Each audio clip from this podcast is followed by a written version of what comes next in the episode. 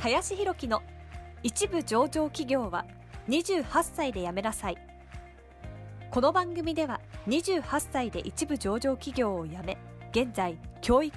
不動産事業を中心に2社の経営を行う林博樹がこれから起業独立フリーランスとして自由度の高い生き方を目指したいと考えている方向けに必要な知識マインドをお伝えしていきます。こんにちは林です、えー、本日はですね、えー、パクリはダメだが型は真似ろというテーマで話をしていこうというふうに思いますえー、まあ多くの人がですね、まあこれから自分で何かをやっていこうとか、それこそじゃあマーケティングであったりとか、セールスをね、やっていこうというふうに思った時に、結構こう自己流でねやっている人っていうのが多いなというふうに思ったりするんですね。でそれはですねやっぱりもったいないかなというか早くね結果を出していきたいとしたらもったいないかなというふうに思っていまして、えー、やはりですね世の中ある程度ですねこううまくいく型みたいなものっていうのはあるわけですね。というかうまくいっている人たちがいるのでその人たちの参考をさせていただくというかうまくいっている人をやっぱりねある程度真似ていくっていうことはすごく大事かなというふうに思います。でその時に当然なんですけれどもじゃあ、えー、まあ、YouTube でもねそうですし、えー、Instagram とかでも全く同じ文章とかブログとかでもですね全く同じ文章だったら当然それはただの盗作みたいなね話になってしまうわけですからえそれはダメなわけですけれども構成とかは真似ていっても全然いいわけですね。え、この人のじゃあバズっている例えば YouTube とか、え、Instagram があった時に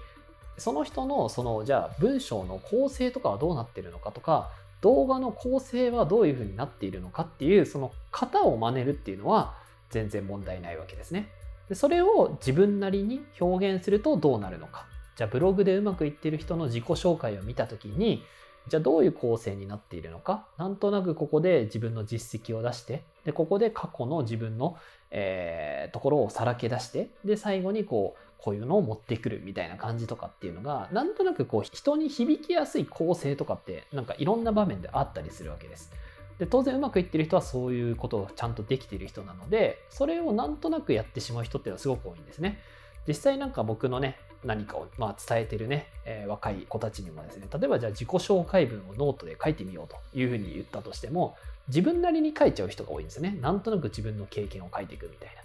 でもそれではやはりですねいい文章になっていなかったりとか人に響く文章になっていなくて必ずそのうまくいっている人とかを参考にやっぱしてほしいんですよね。うまくいってるパターン同じような生き方をしている人でうまくいっている人って必ずいるはずなのでその業界とかそのジャンルにおいて。